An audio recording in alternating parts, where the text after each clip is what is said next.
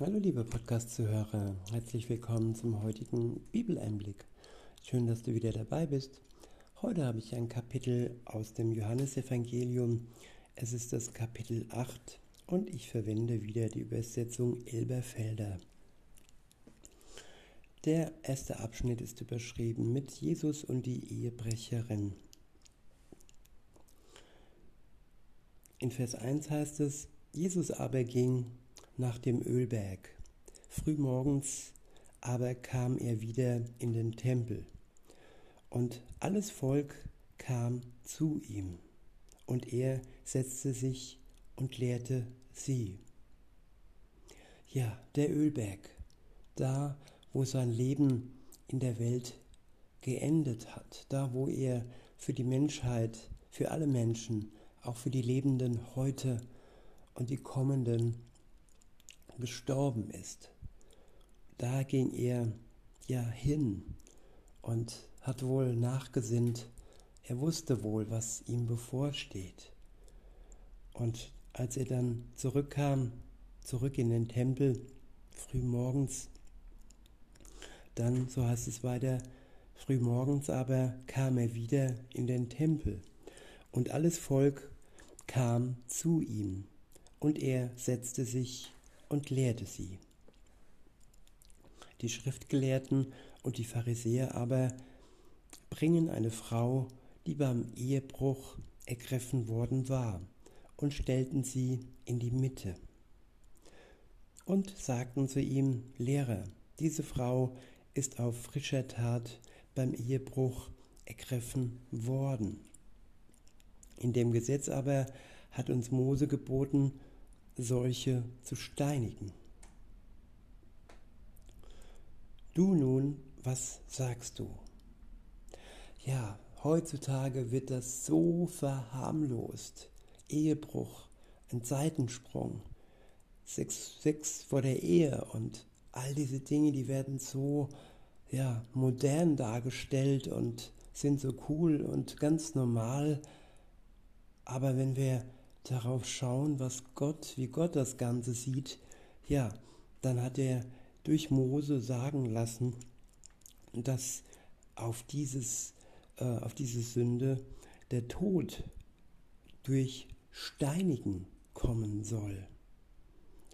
Unvorstellbar und undenkbar. Wer kann sich da wirklich ausschließen?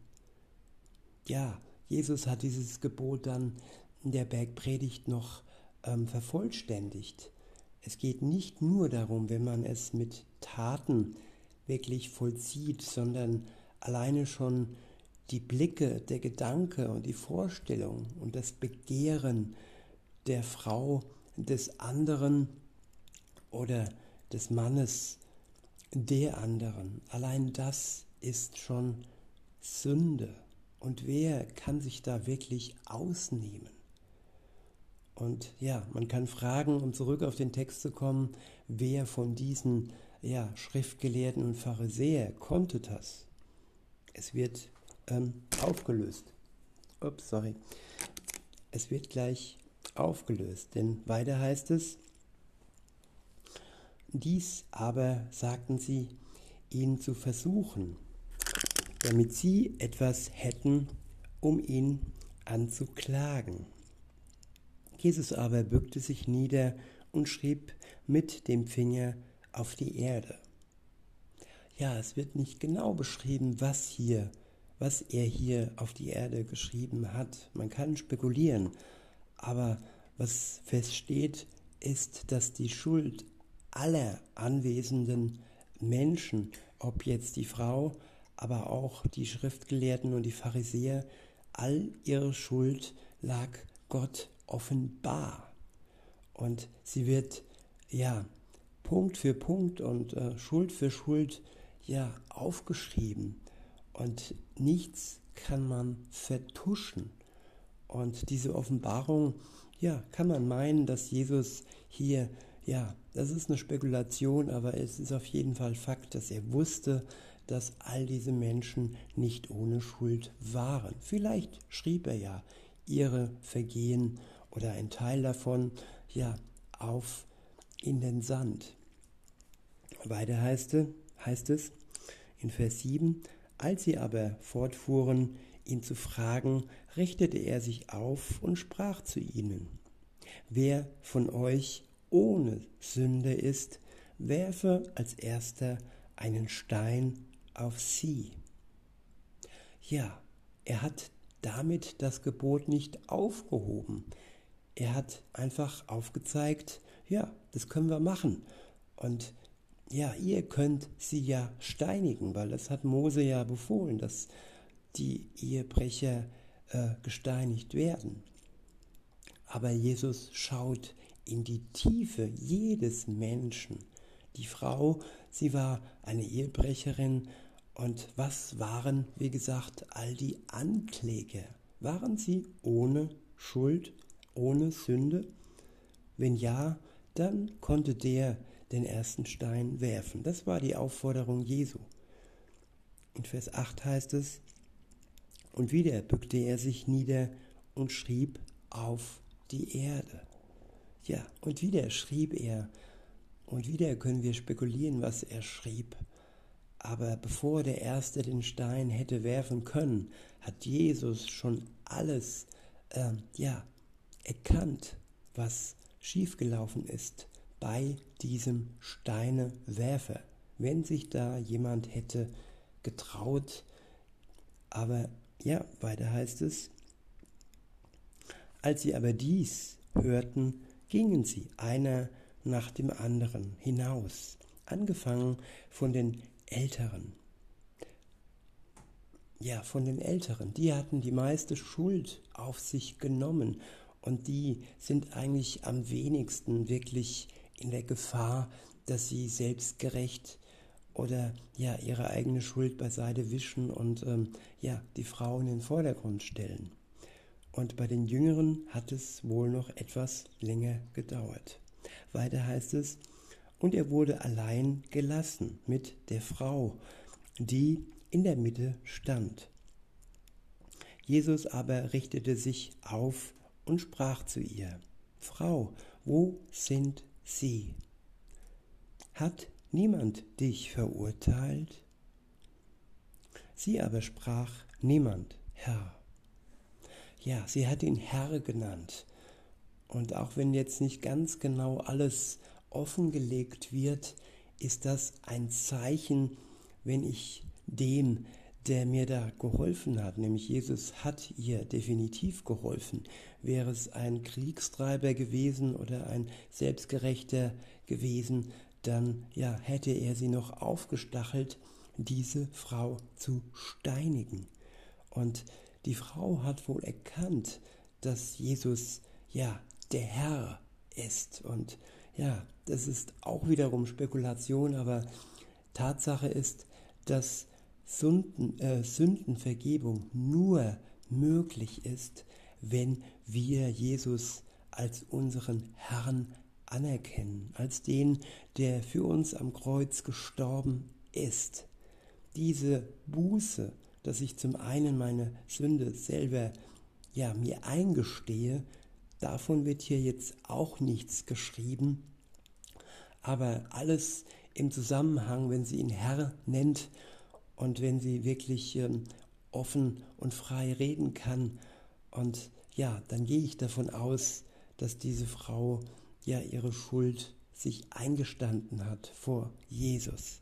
Denn es geht nicht darum, dass Jesus für alle Menschen gestorben ist und jeder grundsätzlich ja freigesprochen ist. Nein, nur der oder die ist freigesprochen von ihrer und von seiner Schuld, wenn er sich sie eingesteht vor sich und vor Gott. Nur dann kann und will Jesus uns diese Schuld wegnehmen.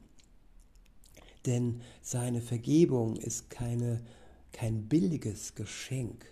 Es ist ja nichts, das wir tun müssen, keine Taten, keine Geldspenden oder keine Verpflichtungen. Es geht einfach nur um die Eingeständnis vor sich und Gott, dass wir vor Gott schuldig geworden sind.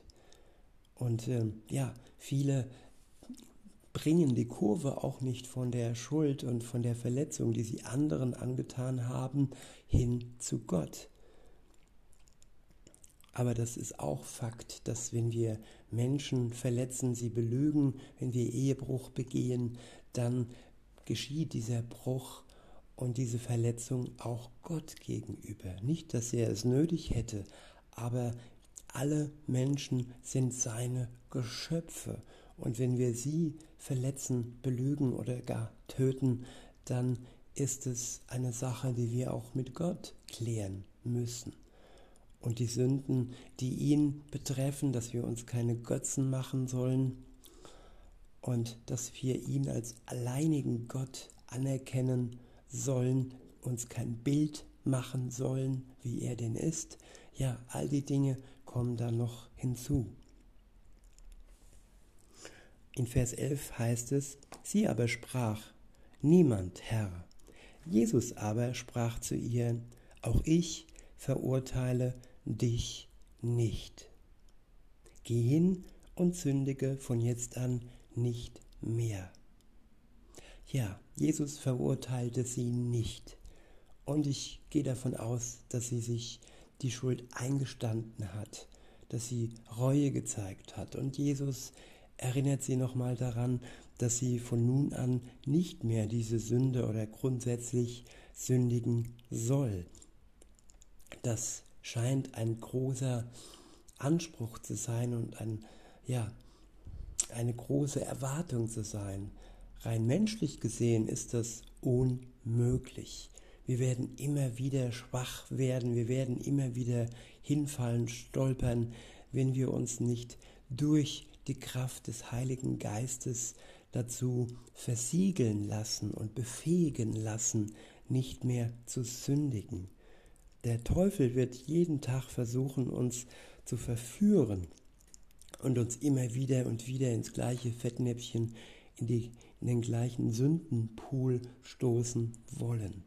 Insofern ist es wichtig, dass wir den Kampf antreten, den guten Kampf des Glaubens kämpfen, mit Hilfe der Waffenrüstung Gottes, die wir von Gott geschenkt bekommen. Der nächste Abschnitt lautet das Licht der Welt. In Vers 12 heißt es, Jesus redet nun wieder zu ihnen und sprach, ich bin das Licht der Welt. Wer mir nachfolgt, wird nicht in der Finsternis wandeln, sondern wird das Licht des Lebens haben. Da sprach, da sprachen die Pharisäer zu ihm, du zeugst von dir selbst, dein Zeugnis ist nicht wahr. Jesus antwortete und sprach zu ihnen, auch wenn ich von mir selbst zeuge, ist mein Zeugnis wahr, weil ich weiß, woher ich gekommen bin und wohin ich gehe.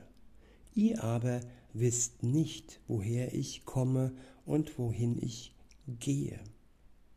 Ja, es ist wichtig, die Wahrheit Gottes anzuerkennen, als wahr anzuerkennen, auch wenn wir nicht wissen, wenn wir nicht alles wissen. Wissen und Erkenntnis ist Stückwerk. Wir haben nie den Durchblick wie Jesus, dem Sohn Gottes.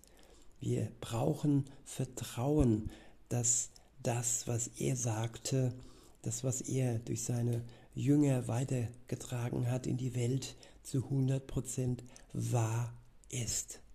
Was in den Medien so vor sich geht und gesagt wird, ja, das können wir teilweise anzweifeln. Aber was Gott sagt, durch seinen Sohn in die Welt gebracht hat, das ist unwiderruflich wahr. Weiter heißt es, ihr richtet nach dem Fleisch, ich richte niemand. Ja, Jesus richtet niemand, der seine Schuld sich eingesteht. Es geht ihm nur um die Selbstgerechten, um die Verbohrten, die Sturen, die die Gnade Gottes nicht annehmen möchten, die Wahrheit Gottes nicht anerkennen möchten. In Vers 16 heißt es, Wen, wenn ich aber auch richte, so ist mein Gericht wahr, weil ich nicht allein bin, sondern ich und der Vater, der mich gesandt hat. Aber auch in eurem Gesetz steht geschrieben, das Zeugnis zweier Menschen, dass das Zeugnis zweier Menschen wahr ist. Tja, sogenannte Prophet Mohammed war alleine unterwegs. Er hatte nicht die Unterstützung Gottes. Sein Zeugnis und seine Worte stehen alleine. Jesu Zeugnis und Jesu Worte sind bezeugt durch den Vater im Himmel. Er hat das oft ausgesprochen. Mehrmals. Ein Beispiel bei seiner Taufe kam die Taube über ihm und Gott, der Vater, sprach, das ist mein geliebter Sohn. Seine Sohnschaft wurde mehrfach bestätigt. Dann auf dem Berg, wo die Jünger mit Jesus alleine waren und dann er anfing zu leuchten. Auch da wurde er von Gott, dem Vater, als den Sohn Gottes bestätigt. Weiter heißt es, ich bin es, der von mir selbst zeugt, und der Vater, der mich gesandt hat, zeugt von mir. Ja, beide bestätigen den anderen gegenseitig. Es geht nicht nur darum, dass einer eine Wahrheit sagt und der andere diese bestätigt, sondern sie bestätigen die Person des anderen. Gott bestätigt den Sohn und der Sohn den Vater.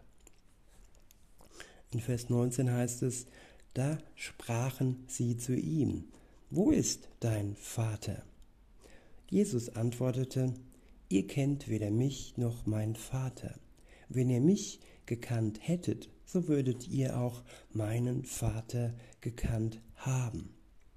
Diese Worte redete er in der Schatzkammer, als er im Tempel lehrte.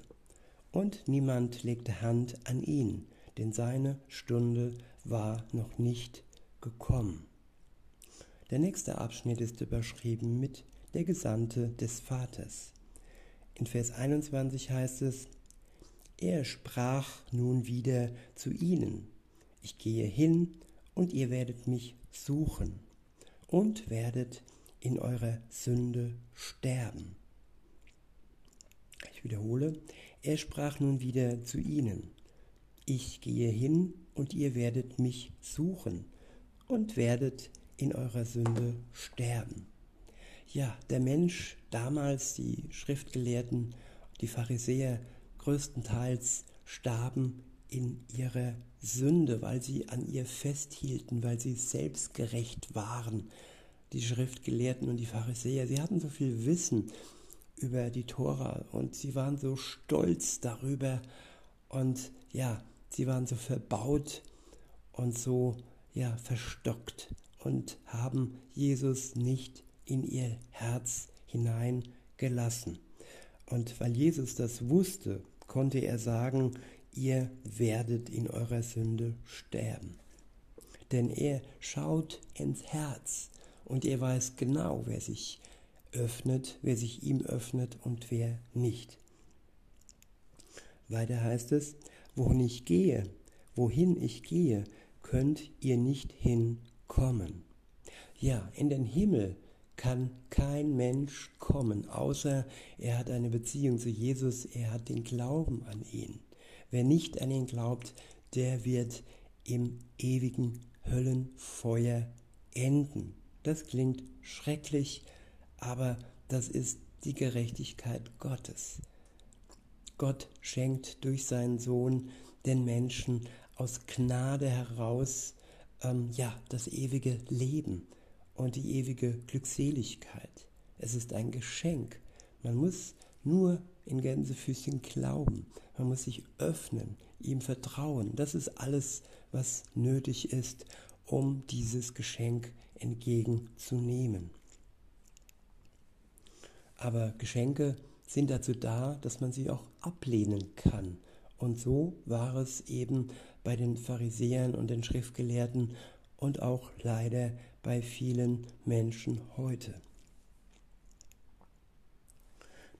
Weiter heißt es in Vers 22, da sagten die Juden, er will sich doch nicht selbst töten, dass er spricht, wohin ich gehe, könnt ihr nicht hinkommen.